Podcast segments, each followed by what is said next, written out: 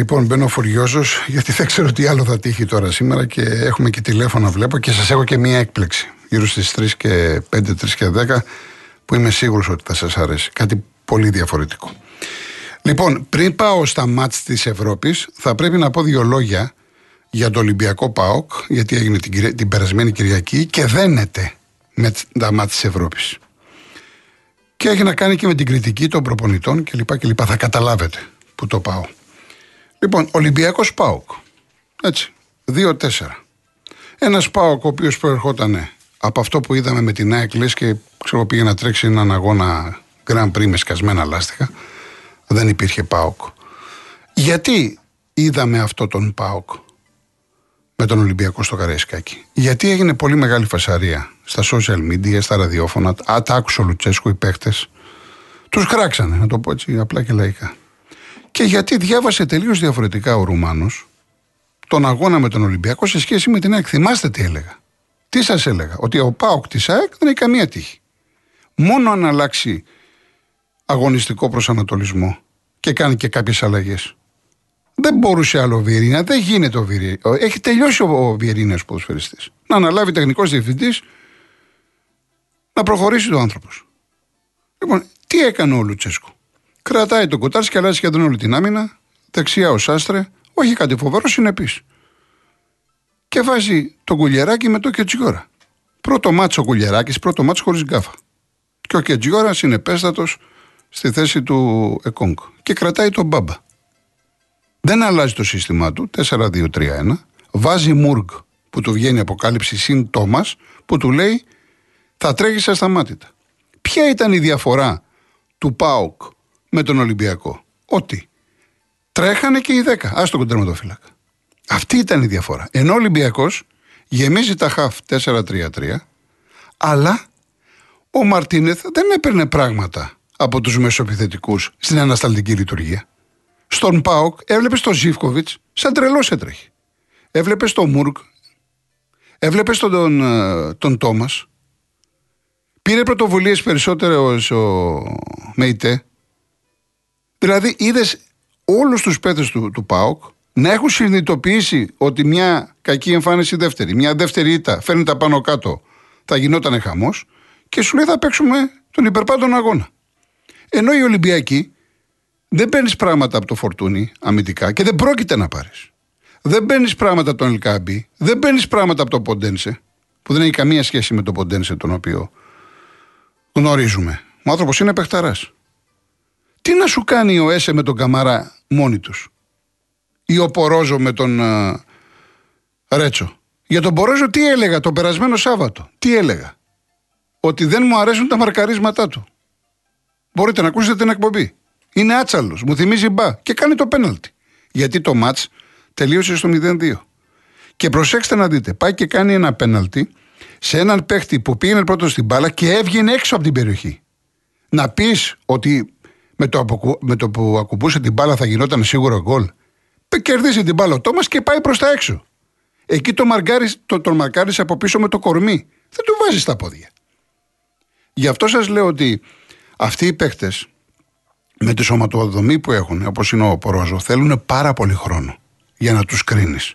Μπορεί να σου παίξουν ένα, δύο, τρία παιχνίδια με άριστα το 18 και να λες τι γίνεται, όπως ο Σισε, ο, ο Μπα, και μετά να κάνουν τη μία γκάφα μετά την άλλη. Πρέπει να τους δεις. Προς Θεού, δεν εστιάζω την ήττα του Ολυμπιακού στον Πορόζο. Αν είναι δυνατόν. Όλοι ευθύνονται. Και ο προπονητής που δεν διάβασε καθόλου το μάτς, που δεν είχε ιδέες, που δεν αντέδρασε όπως έπρεπε να αντιδράσει. Τον έπιασε πανικός. Να το 4-3-3, ξεκινάει το δεύτερο μήχρονο, άντε να βάλω το Μασούρα, πας και κάτι κάνω, μετά βγάζει τον, ε, τον Γκίνη, ε, βάζει το Σολμπάκεν και λέω θα παίξει με τριάδα Σολμπάκεν πίσω μέχρι να μπει, να το τρίτο γκολ. Δεν είναι έτσι. Όταν λέμε αντιδράς, αντιδράς ψύχρεμα, όρημα. Δεν πανικοβάλλεσαι. Αν πανικοβάλλεσαι εσύ, κύριε Μαρτίνε, τι να κάνουν οι ποδοσφαιριστές που τα ακούνε και από τους παίχτε. Γι' αυτό σας λέω ότι ο Ολυμπιακός του ΠΑΟΚ ουδέμια σχέση με τον Ολυμπιακό που είδαμε και με τη West Ham εδώ και με τον Όφη στο Ηράκλειο. Άνετο πέρασμα του Ολυμπιακού. Ο Ο Ολυμπιακός του ΠΑΟΚ δεν είχε απαντήσεις. Και ε, ξέρεις ότι παίζεις μια, μια ομάδα η οποία δεν είναι ο ΠΑΟΚ πριν 30-40 χρόνια που έχανα από τα τέμπη. Πλέον είναι απαιτητικά τα παιχνίδια αυτά. Όταν έχεις λοιπόν έναν ΠΑΟΚ που δεν υπήρχε στη Φιλαδέλφια, περιμένεις ότι κάτι θα κάνει. Άρα να είσαι έτοιμος. Δεν σημαίνει ότι επειδή ο ΠΑΟΚ ξερνόταν θα του βάλεις και εσύ 3-4-5. Πρέπει να έχεις εναλλακτικές λύσεις. Τι θα κάνεις; Και σε πρόσωπα και σε τακτικές. Το ότι γεμίζεις τα χαφ δεν προϋποθέτει ότι παίρνεις και το κέντρο. Το 4-2-3-1 του Λουτσέσκου επικράτησε από το 4-3-3 του Μαρτίνεθ. Γιατί είχε περισσότερους παίκτες στον άξονα. μάρκαραν, έτρεχαν. Υπήρχε αλληλοκάλυψη και το πιο σημαντικό. Με την ΑΕΚ, ο Λουτσέσκου κολλημένος, χτίσιμο της μπάλας του παιχνιδιού από πίσω, με τον Κοτάρσκι, τον εκνευριστικό. Εκόνγκ, Νάσμπεργκ, Νάσμπεργκ, Εκόνγκ, Κοτάρσκι, ποδόσφαιρο που μας παραπέμπει σε πολλά χρόνια πίσω. Βούτυρο στο ψωμί του Αλμίδα και των παιχτών.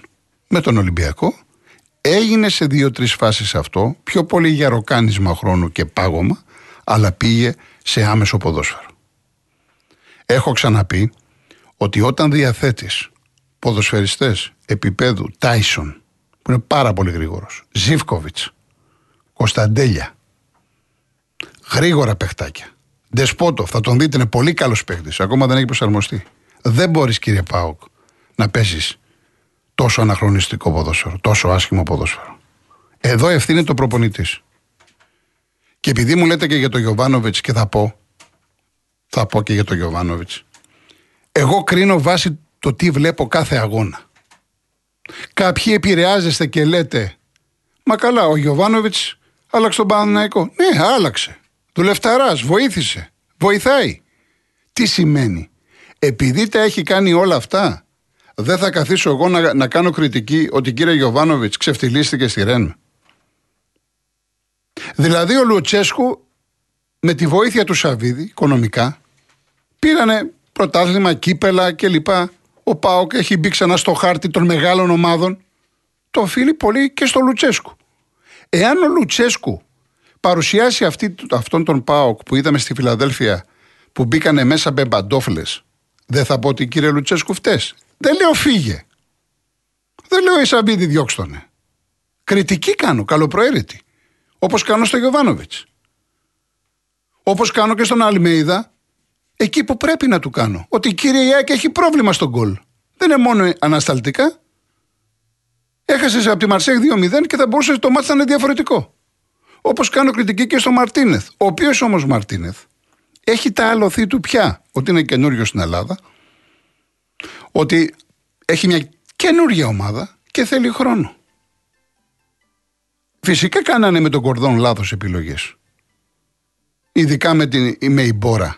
Το ξέραμε καλώς, έφαγε τα ψωμάκια του. Γεια σου. Ο Φρέιρε. Από την αρχή το έλεγα, δεν μου γεμίζει το μάτι. Έχει και τον τραυματισμό. Και αυτή τη στιγμή από χιλιόμετρα φαίνεται ότι ο Ολυμπιακός θέλει, επαναλαμβάνω, δύο στόπερ. Αν όχι δύο, έναν παιχταρά. Έναν παιχταρά, έναν πολύ μεγάλο παίχτη. Έναν Νοβοσέλατς που είχε πει και ένας κύριος που είχε πει πριν λίγες μέρες. Εντάξει, δεν ξέρω κατά πόσο υπάρχουν Νοβοσέλατς σήμερα. Η Μέλμπερκ. Θες έναν παιχταρά πίσω. Πώς θα γίνει. Αλλά κύριε Μαρτίνεθ, επειδή ήσουν στην Ισπανία, έκανες ένα ονοματάκι. Και μετά πήγες και στον, ε, στην Αγγλία να σπουδάσεις, είδες προπονήσεις, μίλησες. Περιμένω κάτι από σένα. Βοήθησε το Ποντένσε. Το βλέπεις το παιδί ότι δεν πάει. Δεν σημαίνει ότι ξέχασε την μπάλα, αλλά δεν πάει. Βοήθησε τον. Ο Φορτούνης πρέπει να πάρει ανάσες. Έβαλε με τον Μπάουκ το Σκάρπα και είδαμε δύο-τρει κινήσεις πολύ όμορφες. Δηλαδή, τι, ο, ο Σκάρπα ξέχασε την μπάλα. Πριν δύο χρόνια ο κορυφαίος ε, στο πρωτάθλημα Βραζιλίας έχει ξεχάσει το ποδόσφαιρο. Ε, όχι ρε παιδιά. Μην τα ισοπεδώνουμε όλα. Δες τον όμως, βάλ τον. Δες τον Μπιέλ. Δεν είναι γκολτζή, έχει πρόβλημα στα τελειώματα, αλλά βοήθησε τους παίκτες. Δεν μπορεί οι ίδιοι και οι ίδιοι και οι ίδιοι και οι ίδιοι. Έχει, επαναλαμβάνω, βλέπω τον Ολυμπιακό με πιο επίοικια και μετά τον Πάοκ που και αυτός έκανε μεταγραφές και οι μεταγραφές, ξέρετε, δεν το έχουν πιάσει. Διότι είναι καινούργια ομάδα. Η ΑΕΚ είναι η ίδια ομάδα. Σχεδόν η ίδια ομάδα είναι. Ή και ο Παναθηναϊκός έκανε τις μεταγραφές, αλλά δεν έχει ξεφύγει από το σουλούπι του, από το συγκεκριμένο στυλ του παιχνιδιού του. Τα, μετά από λίγο, που, μετά τις διαφημίσεις και πριν πάμε στα τηλέφωνα θα πω δύο λόγια για το κάθε μάτς ξεχωριστά. Απλά τώρα ένα, μια εισαγωγή θα κάνω στην Ευρώπη ότι μετά τα αποτελέσματα αυτά είναι ανοιχτά πολλά πράγματα. Ε, μπορεί να δούμε και τις τέσσερις ομάδες στην επόμενη διοργάνωση του Conference Link. Ο ΠΑΟΚ, ο οποίος σαλισασμένος κυνηγούσε την νίκη με την Adverb, με την Αμπερντίν, με συγχωρείτε. Ε, εάν το φιλοσοφούσε λίγο καλύτερα ο Λουτσέσκο και ήταν πιο όριμος, δεν χρειαζόταν αυτή η τρομερή πίεση. Γιατί εκεί που πας να πάρεις το μάτσο μπορεί να την πατήσεις. Πολύ καλύτερος, μονότερμα. Μία επίθεση κάνανε οι Σκοτσέζοι, δύο γκολ έβαλαν. Εν πάση περιπτώσει είναι πρώτος. Πας στη Γερμανία. Εάν τώρα πήγαν τα εισιτήρια ελεύθερα, ο Πάοκ θα είχε πάνω από 15.000 κόσμο. Έχω βρεθεί στον Μπορούσια Πάοκ 01, 17.000 Έλληνες μέσα. Όλη η Γερμανία είναι ασπρόμαυρη ή τουλάχιστον Έλληνες. Λοιπόν, εκεί μη χάσεις. Αν κερδίσεις, είσαι καβάλα στα λόγω, πας στους 16. Εάν τώρα είσαι δεύτερος, πας στους 32. Οπότε παίζεις με τρίτο που έρχεται από το Europa. Ο Ολυμπιακός είναι για μένα σίγουρος τρίτη θέση. Από εκεί και πέρα θέλω να πιστεύω, να ελπίζω, γιατί είναι δύο δύσκολα παιχνίδια, ειδικά στον όμιλο της ΑΕΚ, ότι και η ΑΕΚ θα είναι τρίτη και ο Παναθηναϊκός θα είναι τρίτος. Για να τους δούμε μετά και στις αρχές του 2024 να παίξουν τα μπαράζ να προχωρήσουν στην επόμενη φάση. Μέχρι, μέχρι τον, τους αγώνες της Πέμπτης είμαστε η 8η χώρα στον κόσμο, στην Ευρώπη με συγχωρείτε, σε συγκομιδή βαθμών. Από όλα αυτά, από όλες αυτές τις αγωνιστικές. Πάρα πολύ σημαντικό, είχαμε πάει καλά. Τώρα την Πέμπτη προσγειωθήκαμε λίγο ανάποδα. Γιατί κάτω υπήρχαν προϋποθέσεις. Ο Ολυμπιακός ήταν, την κοίταξε στα μάτια, δεν φοβήθηκε. Μην σας πω ότι δεν του αξίτα. Η ΑΕΚ έχασε πολλές ευκαιρίες, μπορούσε να γυρίσει το μάτς. Ειδικά με το Λιβάη, αν γινόταν εκεί το 1-1. Και ο Παναθηναϊκός παίζει με παίχτη περισσότερο και χάνει 3 γκολ. 3-1, τι να πω. Δηλαδή θα μπορούσαν, για να μην σας πω πολλά πολλά, δεν λέω ούτε για τρεις νίκες, τέσσερις νίκες, να μην χάσει κανένας. Εκτός τον Μπάουκ. Τόσο απλά. Λοιπόν, τάκι μου, πάμε σε διαφημιστικό και γυρίζουμε.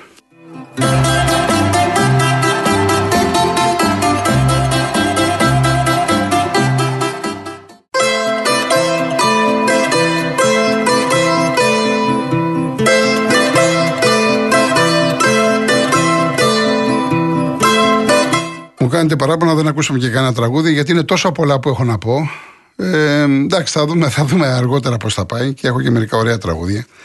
Λοιπόν, ε, ας ξεκινήσουμε από τον Πάοκ, που είπα δύο λόγια, δεν νομίζω ότι ε, μπορούμε να πούμε πολλά περισσότερα. Είπαμε, οι Σκοτσέζοι δεν ήταν κάτι το ιδιαίτερο. Ο Πάοκ ανώτερος ποιοτικά. Για μένα έπρεπε να κερδίσει είναι σε καλή κατάσταση. Συνήθως, ξέρετε, όταν ρίχνεις 4 στον Ολυμπιακό, κάνεις μια τέτοια μεγάλη νίκη και καλή εμφάνιση, αδειάζεις. Δεν άδειασε. Εφρόντισαν αυτό οι Σκοτσέζοι να το, να το συντηρήσουν με ορισμένες ε, καταστάσεις που έκαναν εκεί. Τέλος πάντων, ε, η Τούμπα δεν γέμισε. Και αν θέλετε, κατά την προσωπική μου άποψη, δεν γέμισε διότι αρκετοί παγκοσμίτε ήταν απογοητευμένοι από την εικόνα με την ΑΕΚ.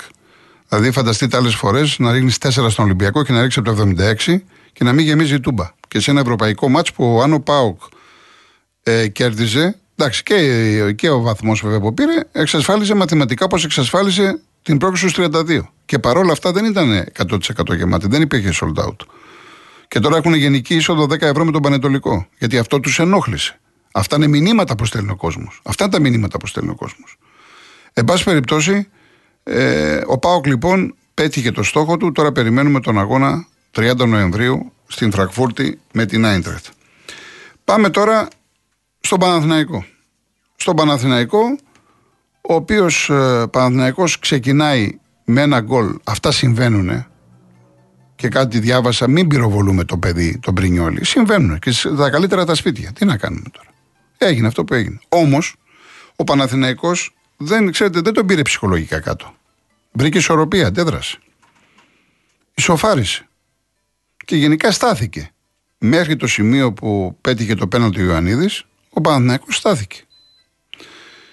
Μετά όμως, λες, κάτσε ρε παιδί μου, πέσω με τη Ρεν. Δεν είναι η, Εντάξει, είχαμε και τη, είδαμε και τη Μαρσέκ που ήταν πάρα πολύ καλή με τον Παναθηναϊκό. Δεν είναι πάρη, δεν είναι. Ε, η Ρεν είναι.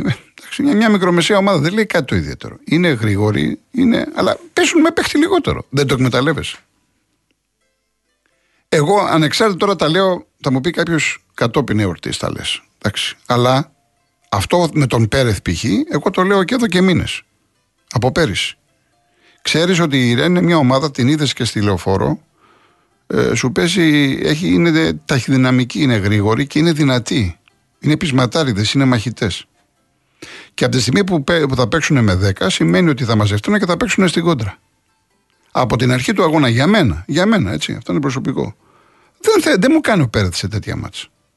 Καλός παίχτης, αλλά από εκεί και πέρα δεν έχει αυτό το aggressive. Δεν βγάζει την ένταση που έχει ο Αράου. Για μένα έπρεπε να παίξει ο Αράου. Ή μου βγάζει το Τσέριν, γιατί να βγει ο Τσέριν και να βάλει. Και μπήκε μετά ο Βιλένα. Θα μου πεις, έβγαλε τον Τσέριν, να μπει ο Τζούλιτς, να δώσει κάτι παραπάνω. Εντάξει. Το θέμα είναι όμως ότι με ποιες ιδέες, πώς θα διασπάσεις την άμυνα, πώς θα κερδίσεις; Ο Γιωβάνοβιτς στα λόγια διάβασε πολύ ωραία τον αγώνα. Οι δηλώσεις του εξαιρετικές. Πολύ αργή, δεν είχαμε ιδέες κλπ. Άρα, αφού διαβάζεις σωστά τον αγώνα, άρα ξέρεις ότι εσύ είσαι ο βασικός που φταίει. Ο βασικός παράγοντας είσαι εσύ. Αφού διαβάζεις τον αγώνα. Γιατί δεν έκανες λοιπόν κάτι. Όταν λέω να κάνεις κάτι, προσέξτε, δεν είναι μόνο οι αλλαγές είναι το πώς παρουσιάζεται η ομάδα. Ο Παναθηναϊκός αυτός που είδαμε ήταν πολύ αργός. Δεν μπορείς να σε αυτό το επίπεδο. Δεν παίζει η αγώνα στη Super League 1. Που πολλές φορές το παίρνει ο κόσμος, το παίρνει η φανέλα. Εδώ παίζεις αγώνα στην Ευρώπη και με μια ομάδα η οποία, επαναλαμβάνω, δεν είναι παρή η Μαρσέγη, είναι όμως μια γαλλική ομάδα. Και είδατε οι γαλλικές ομάδες και η Ρεν και η Μαρσέγ μας κέρδισαν. Και την Άκη και τον Παναθηναϊκό. Είναι άλλο επίπεδο, τι να κάνουμε. Καλύτεροι παίχτες. Πιο γρήγοροι. Ξέρετε τι προπολογισμό έχει η Ρεν; Θέλετε να σας πω ένα νούμερο. 300 εκατομμύρια. Η Ρεν. Η Ρεν. Δεν σας λέω για πάρη. 300 εκατομμύρια. Τι να συζητήσουμε. Και βγαίνει ο Γιωβάνοβιτς και μου κάνει ένα τέσσερις δηλώσεις. Και δεν, γιατί το κάνει μέσα στο παιχνίδι; Παίζεις με παίχτη παραπάνω για μία ώρα και τρως τρία γκολ. Και η μοναδική φάση που κάνεις είναι στο 80 φεύγα στο 85 με το Σπόρα. Γι' αυτό σας λέω. Εγώ κάνω την κριτική μου στο Γιωβάνοβιτς. Δεν λέω σήκω φύγε κύριε Γιωβάνοβιτς. Δεν λέω ότι δεν πρόσφερες ή δεν προσφέρεις ή δεν είσαι ο άνθρωπος που οφείλει πολλά ο Παναθηναϊκός και ο κόσμος. Αλλά να αναλογιστείς τις ευθύνες σου. Ωραία μου διαβάζεις το μάτς, μου λες τις δηλώσεις στο πιάτο και έχω πει πολλές φορές ότι είσαι κύριος, αλλά από εκεί και πέρα γίνε πιο τολμηρός. Διάβασε περισσότερο τους αγώνες. Δες καλύτερα τους αντιπάλους. Μάθε καλύτερα τους ποδοσφαιριστές σου. Άλλαξε τους σε κάποιες θέσεις. Δώσε πρωτοβουλίες. Δες τα τρεξίματά τους. Δες τις αλληλοκαλύψεις. Είναι πάρα πολλά ρε παιδιά. Δεν έχουμε το χρόνο. Θα μπορούσα να σας κάνω ανάλυση του, του παιχνιδιού του Παναθηναϊκού για μία ώρα. Έχει τις ευθύνες ο προπονητής, όπως έχει τις ευθύνες, έχουν τις ευθύνες οι ποδοσφαιριστές. Ο Βιλένα ένα μάτσα έκανε με το που μπήκε στην αρχή. Ποια μεταγραφή, ποιος Βιλένα; Ποιος Βιλένα; Δεν τραβάει το παιδί, τι να κάνουμε; Έχεις πρόβλημα εκεί πέρα. Γιατί επιμένεις; Δες κάποιες άλλες λύσεις. Δηλαδή, επειδή είναι ο Βιλένα έχει το όνομα και ο Τσέριν δεν έχει το όνομα του Βιλένα, λέω τώρα. Ρωτάτε για τον Χουανκάρ, δεν ξέρω εγώ τι ακριβώς συνέβη. Αλλά παίζει ρόλο ότι μετά τον Ολυμπιακό δεν έχει ξαναπέξει. Τι να σας πω. Εύχομαι να μην έχει πρόβλημα το παλικάρι. Δεν μπορώ να ξέρω. Περιορίζομαι σε αυτά που λένε στον Παναθηναϊκό. Έτσι. Λοιπόν, η ΑΕΚ. Η ΑΕΚ ξέρουμε ότι έχει πρόβλημα στην ανασταλτική λειτουργία. Ξέρουμε ότι έχει πρόβλημα ειδικά όταν δέχεται κόντρα. Και έχει πρόβλημα και στα στημένα. Στο πρώτο γκολ Αθανασιάδης. Όπως την άλλη φορά ο Στάνκοβιτς, τώρα την πάτησε με τον Αθανασιάδη. Να βγω, να μην βγω. Και άμα δείτε τη φάση, θέλω να δείτε, επειδή έχει μαλλιάσει η γλώσσα μου, αλλά βέβαια τι περιμένετε. Τώρα οι ρεπόρτερ θα, θα πούνε αυτά που, που, που, που πρέπει να πούνε. Θέλω να κοιτάξετε την τοποθέτηση του Β και του Μουκουντή. Σε στημένο. Δεν σας λέω, θέλω να δείτε τη φάση του πρώτου γκολ. Πού ήταν ο Μουκουντή, τα δύο στόπερ τα βασικά. Και ο, και ο Β. Β και Μουκουντή. Και που έπρεπε να είναι. Τρώ το πρώτο γκολ, εντάξει. αντιδράς, κάνεις παραγωγή παιχνιδιού, τρέχεις, κάνεις, δείχνεις. Αν έμπαινε του Λιβά εκεί στο 50 κάτι, ένα-ένα μπορεί το μάτς και να γύριζε. Το δεύτερο κόλλ, εντάξει, όλοι η ΑΕΚ ήταν μπροστά. Η ΑΕΚ όμως έτρεξε, πίεσε, έκανε ευκαιρίες. Δεν μπορείς δηλαδή να, να κατηγορήσεις αδιαφορία. Δεν μπορείς να πεις ότι δεν τραβάει. Αλλά κάνεις ταμείο μετά. Και τι λες, Ότι έχω πρόβλημα στην άμυνα, έχω στα στημένα, ο τερματοφύλακας πάλι την πατάω, έχω πρόβλημα στην κότρα και έχω και πρόβλημα στον γκολ. Δεν μπαίνει μπάλα. Μία, δύο, πέντε, δέκα. Τι γίνεται, ξέχασε την μπάλα ο Λιβάη; Ή ο... με τον Πόνσε σας έχω πει θέλει χρόνο να προσαρμοστεί στο στυλ παιχνιδιού του Αλμέιδα. Σας έχω πει ο Αραούχο, μην ξεχάσετε τον Αραούχο που ξέρατε πέρυσι που έτρεχε και στα ποδητήρια. Μετά το τραυματισμό είναι άλλος παίχτης. Λογικό. Σου λέει: Άμα την ξαναπάθω, τελείωσα. Ο Μάνταλος, ωραίες οι παλιές του, μην περιμένετε να μαρκάρει και να τρέχει και να κάνει. Για το και τις περισσότερες φορές κάνει φάουλ. Θέλει δουλειά. Έπειτα η ΑΕΚ δεν, δεν είναι τυχαίο ότι δεν έχει κερδίσει ευρωπαϊκό μάτι στην έδρα της. Και αν δεν τα καταφέρει στο τέλος, θα την πληρώσει από τη Φιλαδέλφια. Αυτό είναι το θέμα για την ΑΕΚ. Και ο Ολυμπιακός, η εικόνα του δεν συνάδει, κατά την προσωπική μου άποψη, με την ήττα. Ο Ολυμπιακός ήταν ισορροπημένος, το πάλεψε. Στο πρώτο ημίχρονο έκανε μια μεγάλη ευκαιρία με τον Ποντένσε, ο οποίος δεν είναι σε καλή κατάσταση. Νομίζω ότι θα πρέπει να του δοθούν ανάσες. Χρειάζεται και ο ίδιος. Δεν ξέρω και τι προετοιμασία έχει κάνει πριν έρθει στον Ολυμπιακό. Και ο Φορτούνης πρέπει να πάρει ανάσες. Και ο Έσε παίζει συνέχεια. Γιατί ας πούμε ο Έσε με τον Μπάοκ δεν ήταν ο Έσε που ξέραμε. Τώρα έχει την Τρίπολη. Δεν παίζει ο Καμαρά, έχει κάρτες και είναι και ο Πορόζο έξω. Θα παίξει ο Ρέτσος με τον Ντόι στην Τρίπολη την Κυριακή. Το πιο δύσκολο παιχνίδι που έχουν και οι μεγάλοι. Λοιπόν, ο Ολυμπιακός και στο τέλος, θέλετε το δοκάρι του Καμαρά, θα μπορούσε να ισοφαρίσει. Την είχε τη West Ham. Μέτρησε το γεγονός ότι την κέρδισε στο πρώτο παιχνίδι. Εμένα η West Ham και στα δύο μάτς που την είδα δεν μου λέει κάτι το ιδιαίτερο. Σαν ομάδα. Έχει τρει-τέσσερι καλές μονάδες, καλούς παίκτες. Αλλά από εκεί και πέρα δεν είναι η ομάδα η οποία θα σε τρομάξει. Ο Ολυμπιακός θα μπορούσε να πάρει αποτέλεσμα και αν είχε προηγηθεί 0-1, δεν ξέρουμε ποια θα ήταν η εξέλιξη του αγώνα. Η εικόνα του, παραλαμβάνω, ήταν καλή. Δεν πρέπει να παίρνει ένα καλάσδικοφ και να πυροβολείς. Δεν ήταν όπως ας πούμε στην Τόπολα που ήσουν μπροστά 2-0 και έκανε βλακίες σου και πήγες 2-2. Το μάτι το πάλεψες, έτρεξες. Τώρα από εκεί και πέρα το σύστημά του, οι τακτικές του, θα πρέπει. Έχεις καλό υλικό. Έχεις κάρπα, έχεις μπιέλ. Πρέπει να τους δει για μένα. Ο Αλεξανδρόπουλος και το έλεγα από τον Παναθηναϊκό. Και το βλέπω και τώρα. Τρέχει, τρέχει, τρέχει, τρέχει, φτάνει στο τέλος και σταματάει το μυαλό του. Δεν έχει, πώς λέω ότι ο Ιωαννίδης δεν έχει τα τελειώματα τα οποία έπρεπε να έχει, γιατί αν είχε τα τελειώματα θα παίζει στη Λίβερπουλ τώρα, έτσι. Το ίδιο λέω για τον Αλεξανδρόπουλο. Ωραία, ωραίο στυλ με την μπάλα στα πόδια, γρήγορος, ποδοσφαιρικό θράσος, έχει τεχνική. Περνάς ένα, δύο, τρία, τρέχεις, τρέχεις και μετά τι κάνεις. Εκεί πρέπει να βελτιωθεί. Αυτό είναι το μείον του και γι' αυτό δεν έκανε και καριέρα στη Sporting. Και τον βλέπω τώρα και στον Ολυμπιακό, ο οποίος έχει διάθεση, θέλει να αποδώσει, θέλει να δείξει πράγματα, αλλά κάτι συμβαίνει. Εκεί πρέπει να δουλέψει το παιδί αυτό. Και ο Μαρτίνεθ με τον συγκεκριμένο ποδοσφαίριστη, αν θέλει να τον κερδίσει. Έχει υλικό Ολυμπιακός. Και επαναλαμβάνω, θα του κάνει και, καλή, και καλό η διακοπή. Θέλει το χρόνο του ακόμα. Έχουμε ακόμα αρχές Νοεμβρίου. Μην περιμένουμε πολλά πράγματα. Λοιπόν, πάμε σε διαφημίσεις ειδήσεις και αμέσως μετά ξανά.